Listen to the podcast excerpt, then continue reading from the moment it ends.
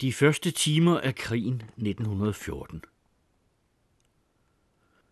Hin sommer 1914 ville være forblevet uforglemmelig for os, selv uden den tragedie, den bragte over Europas jord. For sjældent har jeg oplevet en sommer frodigere, skønnere, jeg havde nær sagt mere sommerlig end den. Himlen silkeblå, dag efter dag. Luften lind, men aldrig lummer. Engene duftende varme. Skrovene hyldet i ungt grønt løv, dunkle og fulde af grøde. Endnu den dag i dag må jeg, når jeg nævner ordet sommer, uvilkårligt minde sine strålende julidage, jeg tilbragte det år i Baden ved Wien. Jeg havde trukket mig tilbage til denne lille romantiske by, som Beethoven så gerne valgte til sit sommeropholdssted, for denne måned helt at koncentrere mig om mit arbejde. Bagefter havde jeg i sinde at tilbringe resten af sommeren hos Verheeren, min højdagtede ven på hans lille gård i Belgien. I Barden er det ikke nødvendigt at forlade den lille by for at kunne glæde sig over landskabet. Den smukke kublede skov trænger umærkeligt ind mellem de lave biedermejerhuse, som har bevaret Beethovens tidens enkelhed og ynde. Man sidder alle vegne på caféer og restauranter i det fri, og man kan efter behag blande sig med de mundre kurgæster, der promenerer i kurparken, eller fjæle sig på ensomme veje og stier. Allerede aften før den 29. juni, som det katolske land Østrig altid fejrer som Peter og Paul festdag, var der kommet mange gæster ud fra Wien. I lyse sommerdragter, glad og ubesværet, bølgede mængden frem og tilbage i kurparken foran musiktribunen. Vejret var dejligt og mildt. Over de brede kastanjekroner stod en himmel uden skyer. Det var ret en dag til at være lykkelig på. Nu kom jo snart sommerferien til voksne og til børn, og med denne første sommerfridag tog de ligesom forskud på hele sommeren, med dens berusende luft, dens mættegrønhed og dens glemsel for alle hverdagens bekymringer. Jeg sad dengang et stykke borte fra Kurparkens trængsel og læste en bog. Jeg husker endnu, at det var Merishkovskis Tolstoj og Dostojevski, og jeg læste opmærksomt og anspændt. Men samtidig var både vindens susen i træerne, fuglenes kvideren og musikken, der kom svævende hen fra kurparken i min bevidsthed. Jeg hørte tydeligt melodierne med, uden at blive forstyrret af dem. For vort øre er jo så dygtigt til at tilpasse sig, at en stadig vedvarende støj, som for eksempel en dundrende gade eller en brusende bæk, efter få minutters forløb fuldstændigt føjer sig ind i bevidstheden, og det tværtimod kun er en pludselig stansning i rytmen, der får os til at lytte opmærksomt. Derfor stansede jeg uvilkårligt i læsningen, da musikken pludselig brød af midt i en takt. Jeg vidste ikke, hvad det var for et stykke kurkapellet lige havde spillet. Jeg mærkede kun, at musikken med et holdt op. Jeg så instinktivt op for bogen. Også mængden, der promenerede mellem træerne som en samlet lys flydende masse, blev anderledes, kunne jeg se. Den stansede pludseligt midt i sit frem og tilbage. Der måtte være hent noget. Jeg rejste mig og så, at musikerne forlod musikpavillonen. Det var også noget underligt noget, for kurkoncerten plejede at vare en time eller mere. Der måtte være et eller andet, der havde foranledet i denne brætte afbrydelse. Jeg gik nærmere og så nu, at folk i bevægede grupper trængtes foran musikpavillonen omkring en åbenbart nyligt opslået meddelelse. Et par minutter efter vidste jeg, hvad det var. En telegrammeddelelse om, at hans kejserlige højhed tronfølgeren Frans Ferdinand og hans gemalinde, som var rejst til manøvrerne i Bosnien, der var faldet som ofre for et politisk snimor. Flere og flere folk flokkede omkring telegrammet. Den ene fortalte den uventede nyhed videre til den anden, men uh, sandheden i ære, man kunne ikke aflæse ansigterne nogen sønderlig forbedrelse eller forfærdelse. For tronfølgeren havde jo på ingen måde været afholdt. Jeg husker endnu fra min tidligste barndom hin anden dag, da kronprins Rudolf, kejserens eneste søn, var blevet fundet skudt i Mejerling. Dengang havde hele byen været i oprør. Alle havde været rystet og grebet. Uhyre masser havde trængtes for at overvære lidt paraden, og overvældende havde medfølelsen med kejseren ytret sig, og forfærdelsen over, at hans eneste søn og arving, som man havde kendt som en ualmindelig menneskelig sympatisk og fremskridtsvenlig Habsburger, og som man havde mødt med de største forventninger, var gået bort midt i sin bedste manddomsalder. Men Frans Ferdinand manglede lige netop det, som i Østrig var af den største vigtighed for at opnå ægte popularitet. Personlig elskværdighed, menneskelig charme og omgangstakt. Jeg havde ofte iagtaget ham i teatret. Der sad han i sin loge bred og mægtig og med kolde, stive øjne, uden at kaste et eneste venligt blik på publikum eller opmuntre de optrædende med hjerteligt bifald. Man så ham aldrig smile. Intet fotografi viste ham i en utvungen stilling. Han havde hverken sans for musik eller humor, og nøjagtigt lige så uvenlig så hans kone ud. Der stod en iskold luft omkring de to. Man vidste, at de ingen venner havde, og man vidste, at den gamle kejser havde ham af et godt hjerte, fordi han ikke taktfuldt forstod at skjule sin tronfølger utålmodighed efter at komme til magten. Min næsten mystiske forudfølelse af, at der ville udgå en ulykke for denne mand med bulldog-nakken og de stive, kolde øjne, var altså absolut ingen blot og bare personlig fornemmelse, men en, der var vidt udbredt i hele nationen, og efterretningen om hans mor vagte derfor ingen dyb deltagelse. To timer senere kunne man ikke mærke noget som helst tegn på virkelig sorg. Folk sludrede og lå, og senere ud på aftenen spillede musikken op igen i lokalerne. Der var den dag mange i Østrig, der i al stilhed åndede lettet op, fordi denne den gamle kejsers arving var udrangeret til fordel for den langt mere afholdte unge ærkehertug Karl. Næste dag bragte aviserne selvfølgelig udførlige nekrologer og gav tilbørligt udtryk for forarvelsen over attentatet. Men intet som helst tydede på, at denne begivenhed skulle udnyttes til en politisk aktion mod Serbien.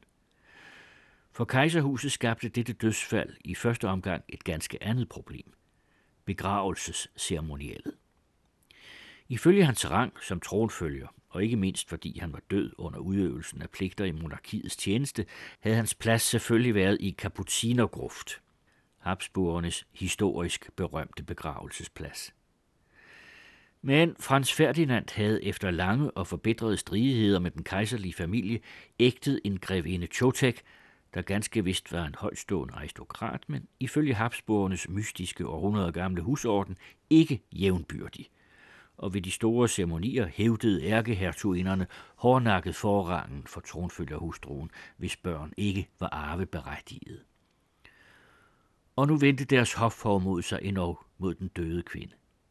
Hvorledes? Vil man måske bisætte en grevinde Chotek i Habsburgernes kejsergrav? Nej, sligt må der aldrig ske. En mægtig intrige startedes. Ærkehertuginderne løb storm hos den gamle kejser. Alt imens man officielt krævede dyb sorg fra folkets side, spillede intrigerne vildt mod hinanden op ved hoffet, og som sædvanligt trak den døde det korteste strå. Ceremonimestrene opfandt den påstand, at det havde været den afdøde tronfølgers eget ønske at blive begravet i Artstetten, en lille østrigsk provinsby, og ved hjælp af denne pseudo-pietetsfulde udflugt kunne man ganske stille liste udenom den offentlige litteparat og sørgetoget og de dermed forbundne rangstridigheder. De myrdedes kister blev i al stilhed ført til Artstetten og bisat der. Vin, hvis umættelige skueløst man derved havde berøvet en kærkommen anledning, var snart ved at glemme den tragiske hændelse. Strengt taget havde man jo i Østrig ved kejserinde Elisabeths voldsomme død, ved kronprinsens død og ved allehånde kejserhusmedlemmers skandaløse flugt for længst forsonet sig med den tanke, at den gamle kejser ensom og urokkelig ville overleve sit tantalidiske hus. Endnu et par uger, og Frans Ferdinands navn og skikkelse ville for bestandig være ud af sagaen. Da, efter omtrent en uges forløb, begyndte der forpostfægtninger i aviserne, og de øgedes og voksede for samtidig til, at det kunne være rent tilfældigt.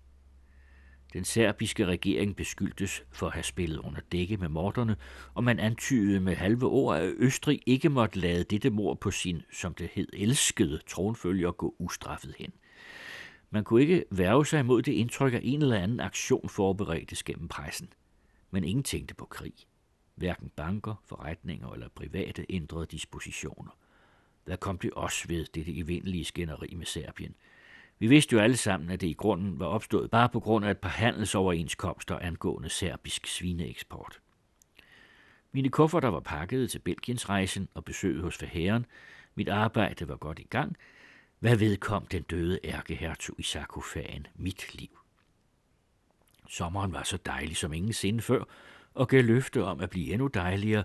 Alle så vi ud i verden uden sorger og bekymringer. Jeg husker, jeg den sidste dag i Barden gik gennem vinbjergene sammen med en ven, hvor en gammel vinbonde sagde til os, ja, sådan en sommer har vi skam ikke haft i mands minde. Hvis det bliver sådan ved, så får vi en vin, vi aldrig har haft magen til. Den sommer vil folk huske længe. Han vidste ikke, den gamle mand med det blå skødskin, hvor grusomt sande hans ord skulle blive. Akkurat samme sovløshed herskede i Le Coq sur Mer, det lille søbad ved Ostende, hvor jeg agtede at tilbringe to uger, inden jeg, som jeg plejede hvert år, skulle være gæst på forherrens lille gård. De glade feriegæster badede eller lå i deres brogede telte på stranden og dasede. Børnene satte drager i vejret, og foran restauranterne dansede ungdommen på digepromenaden. Alle tænkelige nationaliteter levede fredeligt side om side. Navnlig hørte man meget tysk. De som skik og brug var, sendte det nære Rhinland med forkærlighed sine sommerferiegæster til Belgiens kyst. Det eneste forstyrrende element kom fra avisdrengene, som for at fremme salget højt brølede Pariser-avisernes truende overskrifter ud. L'Autriche provoque la Russie, l'Allemagne prépare la mobilisation, etc. Man så ansigterne blive formørkede, når folk læste aviserne, men det var altid bare et par minutter. Vi kendte jo alle disse diplomatiske konflikter ind til trivialitet, og havde oplevet dem i overvis. De var hver gang blevet bilagt i sidste øjeblik, inden det blev alvor. Hvorfor så ikke denne gang? En halv time senere så man de samme mennesker igen pruste og plaske i vandet. Drager gik til værs, måger flagrede over stranden, og solen lå varm og lystig over det fredelige land. Men de slemme nyheder blev flere og flere, og mere og mere faretruende. Først Østrigs ultimatum til Serbien og det undvigende svar derpå, så telegrammer mellem monarkerne, og endelig de knap nok skjulte mobiliseringer. Jeg kunne dårligt nok holde det ud længere på dette afsides sted. Jeg tog hver dag over til Ostende for at være nærmere ved nyhederne. De blev stadig værre og værre. Folk hengav sig endnu til badelivets glæder. Hotellerne var endnu fyldte, og len og snakkende sommergæster flokkedes endnu på dierne. Men for første gang trængte et nyt moment sig ind mellem rækkerne. Belgiske soldater dukkede pludselig op. De plejede ellers aldrig at betræde stranden, og maskingeværer kom til syne. De blev efter den belgiske armés ejendomlige vane trukket af hunde. Jeg sad foran en café sammen med nogle belgiske venner, en ung maler og digteren Krummelink. Vi havde tilbragt eftermiddagen hos James Ensor, Belgiens største moderne maler, en underligt tillukket eneboer natur, der var meget stolt over de elendige polkager og valse, han komponerede til militærkapellerne, end over sine fantastiske, i skinnende farver udkastede malerier. Han havde vist os sine værker egentlig temmelig modvilligt. Til han trykkedes løjerligt nok af den tanke, at nogen kunne finde på at købe et maleri af ham. Mine venner fortalte mig alene, at hans drøm egentlig var både at kunne sælge sine malerier dyrt og få lov til at beholde dem alle sammen. Han hang med samme begærlighed ved pengene som ved sine malerier. Hver gang han havde givet et fra sig, var han fortvivlet i to hele døgn. Med alle sine fikse idéer havde denne geniale Abagon sat os i godt humør. Og da der nu netop kom sådan en trop soldater forbi med et hundeforspændt maskingevær, rejste en af os sig og klappede hunden – hvilket i høj grad ærgerede den ledsagende officer, der frygtede for, at en militær institutions værdighed kunne lide afbræk ved slidt kærtegn af et krigerisk objekt. En i vor kreds mumlede, hvad skal denne dumme marcheren omkring være godt for? Men en anden svarede irriteret, man må virkelig tage sine forholdsregler. Det siges, at tyskerne i tilfælde af krig vil bryde igennem Belgien. Udelukket, sagde jeg med den ærligste overbevisning – til hin gamle verden troede man endnu på traktaters hellige uantastelighed. Selv om der skulle ske noget, og Frankrig og Tyskland skulle ødelægge hinanden til sidste mand, kan I belgier sidde ganske trygge og rolige. Hvor pessimist gav sig imidlertid ikke. Der måtte være en mening med det, sagde han, når man i Belgien gav ordre til den slags forholdsregler. Allerede for flere år siden havde man fået nys om en hemmelig tysk generalstabsplan, der gik ud på, i tilfælde af et angreb på Frankrig, at bryde igennem Belgien på trods af alle beedigede traktater. Men jeg vil heller ikke give mig. Det forekom mig fuldkommen absurd, at der, mens tusinder er der tusinder af tyskere rundt om os mageligt og muntert nød dette lille neutrale lands gæstevenskab, kunne stå en indbrudsberedt armé ved grænsen. Røvl, sagde jeg. I kan få lov at klø mig op på den lygtepæl der, hvis tyskerne marcherer ind i Belgien. Den dag i dag må jeg være mine venner fra dengang taknemmelig for, at de ikke senere tog mig på ordet. Så kom der de aller sidste julidage med hinanden modsigende nyheder hver eneste time, kejser Wilhelms telegrammer til Saren, Sarens telegrammer til kejser Wilhelm, Østrigs krigserklæring til Serbien, mordet på Jaurès. Man forstod, at nu blev det alvorligt. På en gang føg en iskold angstens blæst over stranden og fejede den tom. I tusindvis forlod folk hotellerne, togene blev stormet, og selv de mest godtroende begyndte at pakke hurtigst muligt. Også jeg sikrede mig en billet, så snart jeg erfarede Østrigs krigserklæring til Serbien, og det var sandelig også på tiden. Til denne Ostende Express blev det sidste tog, der gik fra Belgien til Tyskland. Vi stod i gangene, nervøse og utålmodige, og alle talte med alle. Ingen var i stand til at sidde stille eller læse, og ved hver ny station, vi kom til, styrtede vi os ud for at få de sidste nye meddelelser. Alle med det dulte håb, at en eller anden resolut hånd kunne stanse skæbnens vilde løb med mok i sidste øjeblik. Man troede endnu ikke på krig, og endnu mindre på et indfald i Belgien. Man kunne simpelthen ikke tro det, fordi man ikke ville tro på slik galskab. Lidt efter lidt nærmede toget sig grænsen. Vi passerede Verviers, den belgiske grænsestation. Tyske konduktører steg ind. Om 10 minutter ville vi være på tysk territorium. Men da vi var kommet halvvejen til Herbestal, den første tyske station, holdt toget pludselig stille midt ude på fri mark. Vi stormede gennemgangens vinduer. Hvad var der sket? Og der så jeg i mørket det ene godstog efter det andet komme imod os. Åbne vogne med dækner over, hvorunder jeg mente at se utydelige konturer af truende kanoner. Mit hjerte stod stille. Det måtte være den tyske armé på fremmarsch. Dog jeg trøstede mig selv med, at det måske kun var en beskyttelsesforanstaltning, kun en truen med mobilisation, og ikke mobilisationen selv. I farens stund vokser jo altid viljen til endnu en gang at håbe umådeligt. Endelig kom der signal til fri passage. Toget rullede videre og op for stationen i Herbestal. I et spring var jeg ude på barongen for at få en avis og de sidste nyheder. Men banegården var besat af militæret. Da jeg ville ind i ventesalen, blev jeg foran den låsede dør stanset af en streng og hvidskægget funktionær, som erklærede, at ingen måtte betræde banegårdslokaliteterne. Der havde jeg allerede bag dørens omhyggeligt tilhængte vinduer hørt let sabelklæren og hårde stød i gulvet af geværkolber. Ingen tvivl var mere mulig. Det uhyrlige var i gang. Det tyske indfald i Belgien imod alle folkerettens vedtægter. Gysende steg jeg op i toget, og kørte videre hjemad mod Østrig. Nu var alt tvivl borte. Jeg kørte ind i krigen. Morgen efter var jeg i Østrig.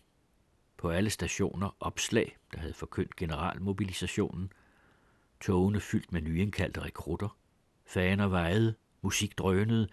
I Wien fandt jeg hele byen i en stor rus. Den første forskrækkelse over den krig, som ingen havde ønsket, hverken regeringen eller rigets forskellige nationaliteter, denne krig, der mod diplomaternes egen hensigt, for de havde jo bare ville lege og bluffe med den, var rutsjet ud af deres klodsede hænder. Denne første forskrækkelse var slået over i pludselig begejstring. Optog dannedes af sig selv på gaderne, overalt lyste faner og bånd frem, og musik faldt i. De unge rekrutter marcherede afsted i triumf, om strålende ansigter, fordi man tiljublede dem, disse hverdagens små mennesker, som ellers aldrig nogen agtede og fejrede. Og sandheden i ære må jeg tilstå, at der i dette massernes første opbrud var noget storslået, henrykkende, ja endnu forførerisk, som man vanskeligt formåede at unddrage sig. Og trods alt mit had til og al min afsky for krig, ville jeg ikke i mit liv undvære mindet om disse de første dage.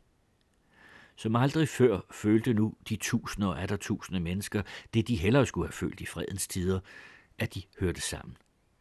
I denne time følte en by på 2 millioner og et land på næsten 50 millioner, at de samlet oplevede et øjeblik, der aldrig ville komme igen.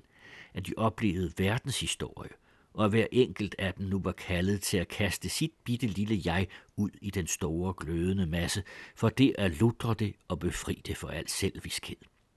Alle standsforskelle, sprog, klasse og religionsforskelle slettedes i dette ene øjeblik ud af broderskabets følelsesstrømme. Ubekendte tiltalte hinanden på gaden.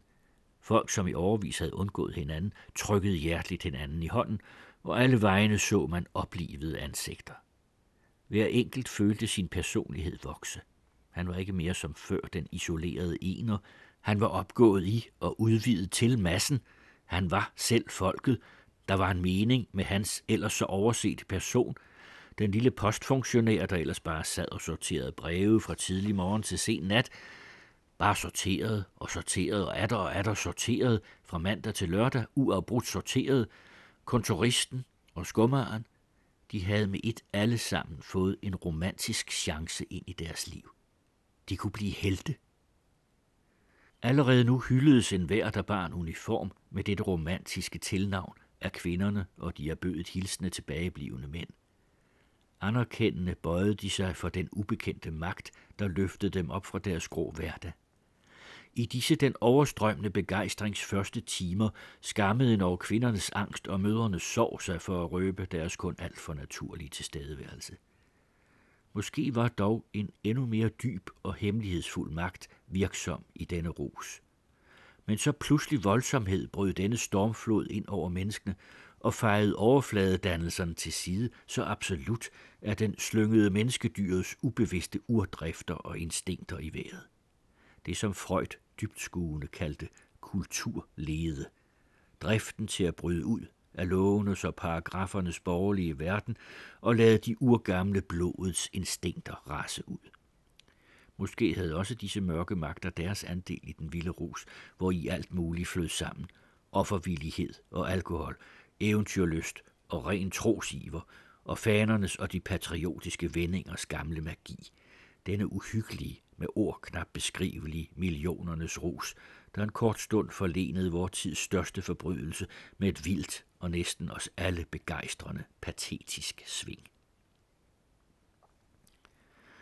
Generationen af i dag, der kun har oplevet den anden verdenskrigs udbrud, spørger måske sig selv, hvorfor oplevede vi ikke det, som de oplevede dengang? Hvorfor glødede masserne ikke af samme begejstring i 1939 som i 1914? Hvorfor adlød de, da der i 1939 blev kaldt på dem, kun alvorligt og resolut, tavst og fatalistisk? Galt det ikke det samme? Drejede det sig måske ikke om mere endnu, om noget helligere, om noget højere i denne vor nuværende krig? Der var og er en idéernes krig, og ikke bare en krig om grænser og kolonier. Svaret er ganske lige til fordi vor verden er 1939 ikke mere rådet over så meget barnlig naiv tro som verden er 1914. Dengang nærede folket endnu ubegrænset tillid til sine autoriteter. Ingen i Østrig ville have fordristet sig til den tanke, at den af alle ærede landsfader, kejser Frans Josef, i sit 84. 20. leveår ville kalde sit folk til kamp uden ydre tvang, at han ville kræve blodoffer om ikke onde, lumske og forbryderiske modstandere truede landets fred. Tyskerne på deres side havde læst deres kejsers telegrammer til zaren, i hvilket han kæmpede for freden. En mægtig respekt for de højere, for ministerne, for diplomaterne og for deres viden og ærlighed besjælede endnu menigmand. Når det var kommet til krig, kunne det kun være sket imod deres egne statsmænds vilje. Selv kunne de ingen skyld have. Ingen i hele landet havde ringeste skyld. Med andre ord, forbryderne, krigshetserne, måtte findes på den anden side af grænsen, i fjendelandet. Det var i nødværve, man greb til våben.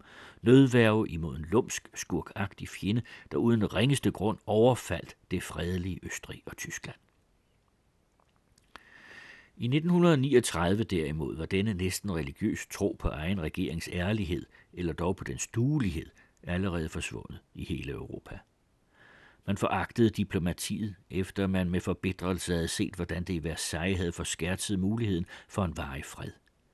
Folkeslagene mindedes kun alt for tydeligt, hvor skamløst man havde bedraget dem for løfterne om afrustning og afskaffelsen af det hemmelige diplomati. I 1939 havde man i grunden ikke respekt for en eneste af statsmændene, og ingen betroede med tillid sin skæbne til dem. Den lille franske gadearbejder spottede over Daladier. I England var efter München, Peace for Our Time, en hver tillid til Chamberlains vidsyn forsvundet, og i Italien og Tyskland så masserne fulde af angst på Mussolini og Hitler. Hvor driver han os hen næste gang? Ganske vist, strikke imod kunne man ikke. Fæderlandet stod på spil, altså greb soldaterne deres geværer, og kvinderne lod deres børn drage afsted, men det skete ikke mere som dengang en urokkelig tro, at offret var uundgåeligt. Man adlød, men man jublede ikke. Man drog til fronten, men man drømte ikke mere om at være en helt. Folkene, såvel som de enkelte, følte, at de var ofre for enten jordisk politisk dårskab eller en ubegribelig og ondsindet skæbnemagt. Og desuden, hvad vidste de brede masser i året 1914 om krigen efter næsten et halvt århundredes fred? De kendte ikke krigen. De havde næppe nogensinde skænket den tanke. Den var en legende, og netop fjernheden havde gjort den heroisk og romantisk i deres øjne. De så den stadigvæk ud fra skolebøgernes og museumsmaleriernes perspektiv. Elegante rytterangreb i velpussede, lynende uniformer, det dræbende skud bestandig højmodigt midt i hjertet, hele feltoget en gjaldende sejrsmarsch. Til jul er vi hjemme igen, råbte rekrutterne i august 1914, glade til deres møder. Hvem i by og på land kunne huske den virkelige krig? Højst et par oldinge, som i 1866 havde kæmpet mod Preussen, den nuværende forbundsfælde, og hvad havde det ikke været for en ublodig og hurtig krig langt borte? Et felttog på tre uger og færdig uden alt for store ofre, næsten inden man havde fået tid til at trække vejret. En gesvindt lille udflugt til romantikkens land. Et vildt og mandigt eventyr. Således foregøjlede den jævne mand af 1914 sig krigen og de unge var til og med oprigtigt bange for, at de skulle blive snydt for dette stykke vidunderligt spændende liv. Derfor stormede de i skarevis til fanerne, derfor jublede og sang de i togene, som førte dem til slagtebænken. I vilde feberpulsslag strømmede den røde blodbølge gennem alle rigets år. Men generationen af 1939, den kendte krigen. Den hengav sig ikke til noget selvbedrag. Den vidste, at krigen ikke var romantisk, men barbarisk. Den vidste, at den ville vare år og er der år. Et uerstatteligt tidsrum af livet. Den vidste, at man ikke stormede blomster og egeløv smykket mod fjenden, men at man uger igennem måtte ligge og rode i grave og kvarterer op et af lus og smækkende af tørst, og at man blev lemlæstet og knust på lang afstand, uden nogensinde at have set modstanderen i øjnene. Man kendte i forvejen fra aviser og biografer de nye djævelsk tekniske ødelæggelseskunster. Man vidste, at kæmpe tanksene på deres vej massede de sårede til grød, og at flyvemaskinerne knuste kvinder og børn i deres senge. Man vidste, at en verdenskrig 1939, takket være sin sjælløse mekanisering, ville blive tusind gange mere gemen, bestialsk og umenneskelig end alle menneskehedens tidligere krige. Ikke en eneste af 1939's generation troede mere på en af Gud villet retfærdig krig, og hvad værre var, man troede ikke engang mere på retfærdigheden og varigheden af den fred, som krigen skulle tilkæmpes for. For man huskede endnu kun alt for tydeligt alle de skuffelser, den sidste havde skænket. Forarmelse i stedet for berigelse, irritation i stedet for beroligelse, hungersnød, valutafald, revolter, tab af borgerlig frihed, statstyrani, en nerveopslidende usikkerhed, alles mistillid til alle. Det skabte den store forskel. Krigen af 1939 havde en idé og en mening. Den drejede sig om friheden, om at bevare et moralsk gode, og det at kæmpe for en mening og idé gør mennesket hårdt og beslutsomt. Krigen af 1914 derimod kendte ikke noget til realiteterne. Den tjente en illusion. Drømmen om en bedre, en retfærdig og fredelig verden, og det er kun illusionen, ikke indsigten, der gør lykkelig. Derfor var det, at offrene dengang ilede jublende og berusede til slagtebænken, blomsterkransede og med egeløv på hjelmene, og at gaderne gjaldede og lyste som til fest. Det er på ingen måde nogen særlig grad af nøgternhed eller klarsynighed, jeg kan takke for, at jeg selv ikke også blev opslugt af denne pludselige patriotisme-rus. Det skyldtes min hidtidige livsførelse. Kun to dage i forvejen havde jeg været i fjendeland, og der kunne overbevise mig selv om, at de brede masser i Belgien havde været nøjagtigt lige så fredeligt sindede og intet anende som mine egne landsmænd. Desuden havde jeg for længe levet kosmopolitisk til, at jeg med et skulle kunne hade en verden, der lige så vel var min som mit fædreland var det. Jeg havde i mange år næret mistillid til politikken, og netop i de senere år havde jeg i utallige samtaler med franske og italienske venner talt om det afsindige i, at man lod det komme til krig. Således var jeg på en måde vaccineret med mistro mod en patriotisk begejstringssmitte. Og garderet som jeg var mod dette det første øjebliks feberanfald, forblev jeg fast bestemt på ikke at lade min overbevisning om, at Europas enhed var en nødvendighed, rokke af en broderkamp, der var sat i gang af klodsede diplomater og brutale ammunitionsfabrikanter. Som følge heraf var jeg fra første øjeblik sikret sjæleligt set som verdensborger. Vanskeligere var det at finde den rigtige holdning som statsborger.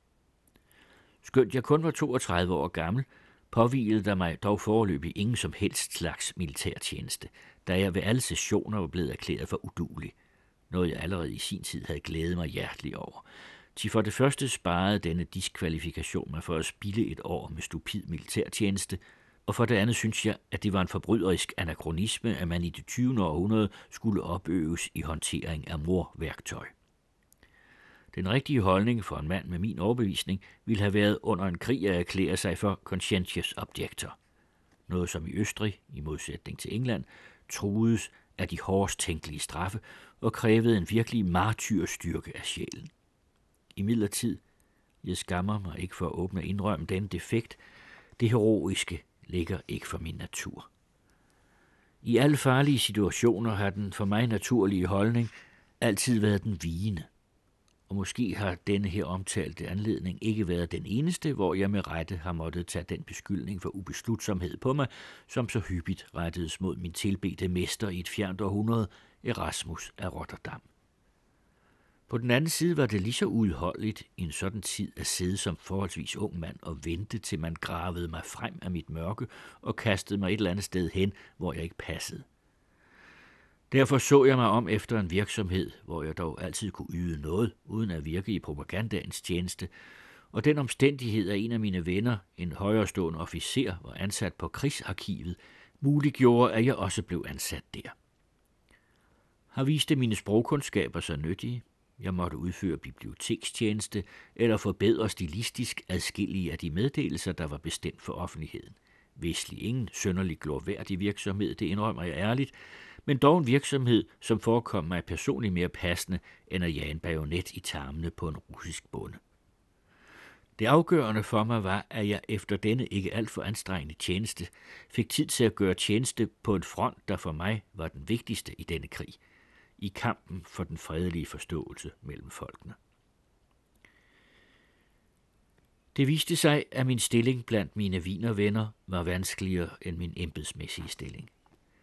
De fleste af vores digtere var kun lidet europæisk skolede, de levede helt under den tyske synsvinkel, og de mente, de bedst kunne gøre deres ved, at de styrkede massernes begejstring og understregede krigens formentlige skønhed ved digterisk appel eller videnskabelige ideologier.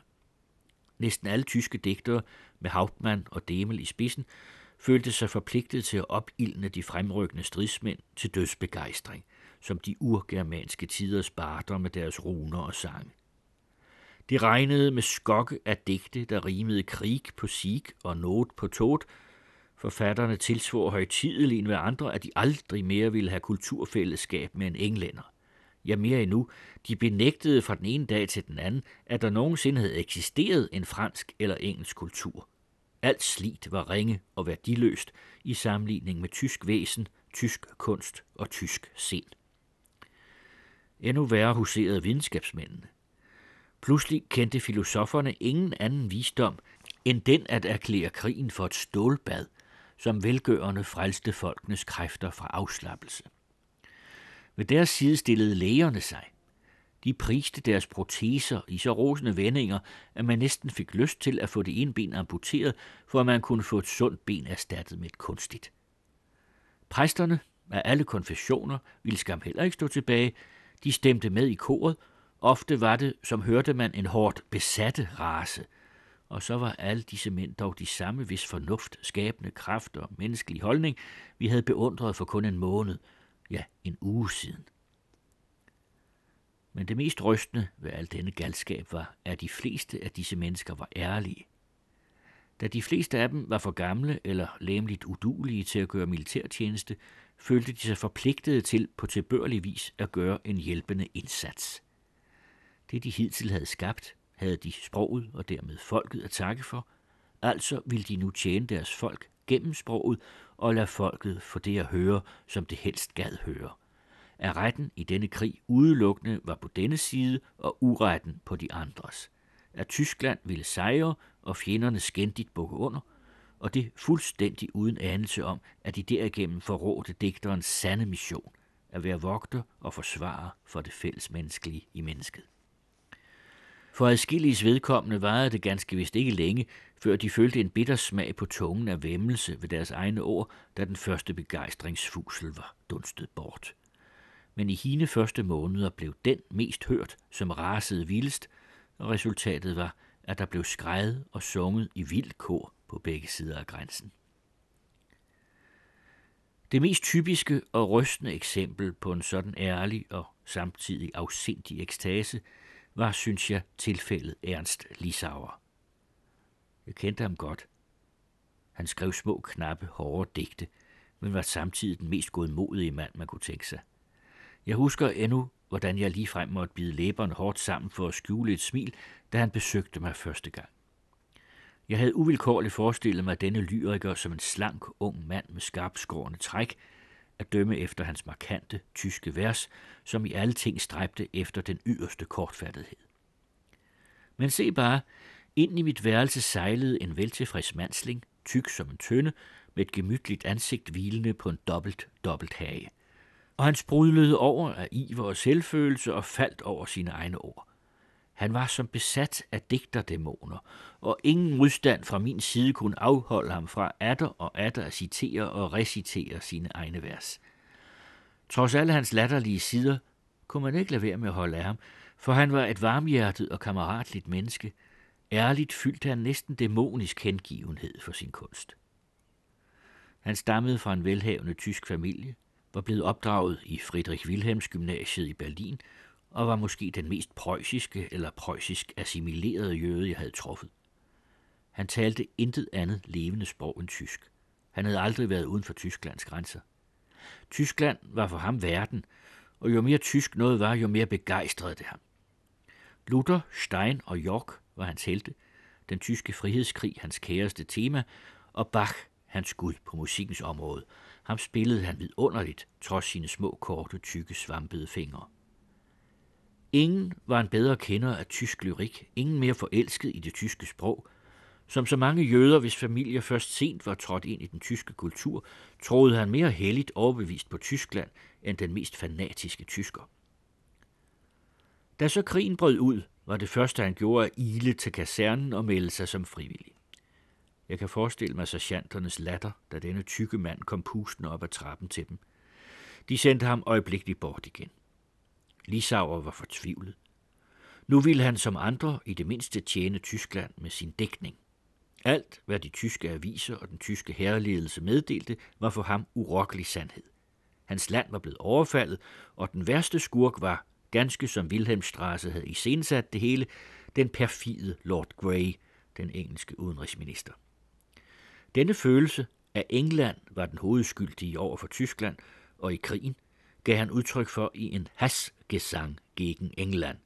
Et digt, jeg har det ikke hos mig, som i hårde, korte, indtrængende vers løftede havet til et evigt beeget i et løfte om aldrig at tilgive England dets forbrydelse.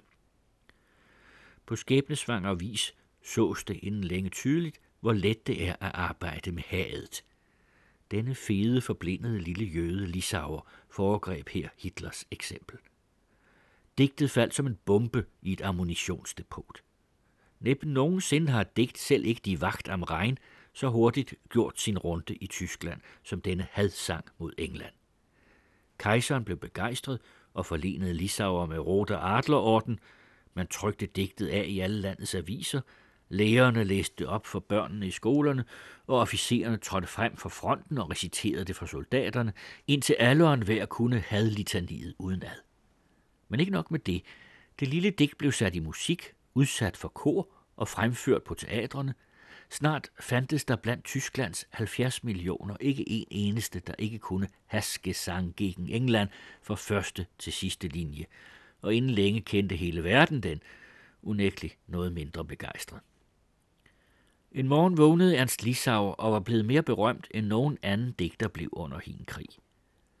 Men denne berømmelse kom senere til at brænde ham som en nessus-skjorte. Til så snart krigen var forbi, og købmændene var begyndt at prøve på at gøre forretninger igen, og politikerne ærligt bestræbte sig på forståelsespolitik, gjorde man alt, hvad man kunne for at fornægte dette digt, der havde forlangt evigt fjendskab med England. Og for at befri sig for sin egen medskyld, satte man den arme Has Lisauer i gabestokken som den eneste skyldige i dette vanvittige hadhysteri, som i virkeligheden alle fra første til sidste mand havde deltaget i i 1914. Alle de, der i 1914 havde hyldet ham, vendte sig i 1919 ostentativt fra ham. Aviserne optog ikke mere hans digte. Viste han sig i kammeraters kreds, opstod forundret tavshed. Det Tyskland, som han hang ved med alle hjertets tråde, blev han, der allerede var blevet en ensom, kastet ud af af Hitler, og han døde som en glemt mand og som et tragisk offer for det ene digt, der udelukkende havde løftet ham så højt i vejret, for bagefter at kaste ham så meget dybere ned. Sådan som Lisauer var de alle sammen. Disse digtere og professorer, disse med et slag patrioter for dengang, følte ærligt og mente, de handlede ærligt, det nægter jeg ikke. Men allerede i løbet af ganske kort tid stod det klart, hvor frygtelig mig en ulykke de anstiftede med deres hadorgier og deres lovprisning af krigen. Alle de krigsførende folkeslag befandt sig i 1914 i forvejen i en tilstand af overfølsomhed – det mest vilde rygte forvandlede straks til sandhed. Den mest absurde bagvaskelse fik tiltro. I Tyskland svor folk i dusinvis på, at de lige før krigsudbruddet med egne øjne havde set guldbelæssede automobiler køre fra Frankrig til Rusland. Eventyrene om de udstukne øjne og afhuggede hænder, som under enhver krig prompte sætter ind på tredje eller fjerde dagen, fyldte aviserne. Ak, de vidste ikke disse intetanende, der kolporterede slige løgne videre, at det at beskylde fjendens soldater for enhver tænkelig grusomhed er en teknik, der lige så vel hører med til krigsmateriellet som ammunition og flyvemaskiner, og som under enhver krig regelmæssigt hentes frem fra magasinerne straks i de første dage. Krig lader sig ikke koordinere med fornuft og redelighed. Krigen har brug for en oprømt følelsestilstand. Den behøver begejstring for egen sag og had til modstanderen. Nu ligger det til menneskets natur, at stærke følelser ikke lader sig prolongere i det uendelige, hverken hos det enkelte individ eller i et folk. Og det ved den militære organisation. Den ønsker derfor at kunne betjene sig af kunstige indsprøjtninger, en vedvarende ophidselsesdoping, og denne stimuleringstjeneste skulle nu de intellektuelle, digterne, forfatterne og journalisterne yde. Det være sig med god eller dårlig samvittighed – med et oprigtigt sind eller per faglig rutine. Deres opgave var det at slå hadets trommer, og de slog dem af alle kræfter, indtil det skingrede i ørerne og bævede i hjertet på alle de naive og godtroende. Næsten alle tjente de lydigt i Tyskland, i Frankrig, Italien og Rusland krigspropagandaen, og derigennem krigens masseafsind og massehad, i stedet for at bekæmpe det. Følgerne var alt ødelæggende. Dengang, da propagandaen endnu ikke var udslidt i fredens tid, holdt folkene endnu alt, hvad der stod på trygt for sandt, trods tusinde i skuffelser. De første dages skønne, offervillige entusiasme forvandledes derfor lidt efter lidt til et orgie i de sletteste og dummeste følelser. Man bekæmpede Frankrig og England i Wien og Berlin på Ringstrasse og Friedrichstrasse, hvad der jo var betydeligt nemmere. De franske og engelske butiksskilte måtte forsvinde. Selv klostret To den englischen Fräulein måtte ændre navn, fordi det ophissede folk ikke anede, at english betød englene og ikke englænderinderne. Brave forretningsmænd klistrede eller stemplede godt straffe England på konvolutter, og damer af de finere kredse svor på og indrykkede i avisen, at de så længe de levede aldrig mere ville tale et ord fransk. Shakespeare blev forvist fra de tyske scener, Mozart og Wagner fra de franske og engelske koncertsale.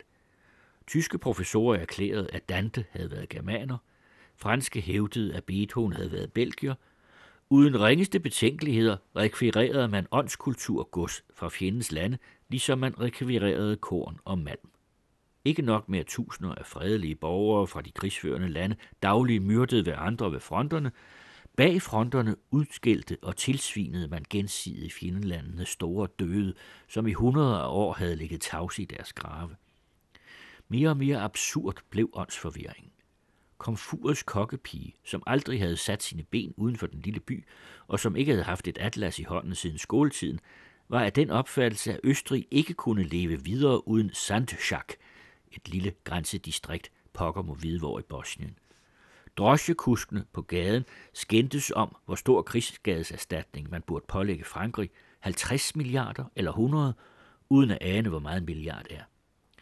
Der fandtes ikke den by og ikke den kreds af borgere, som ikke forfaldt til dette redsomme hadhysteri.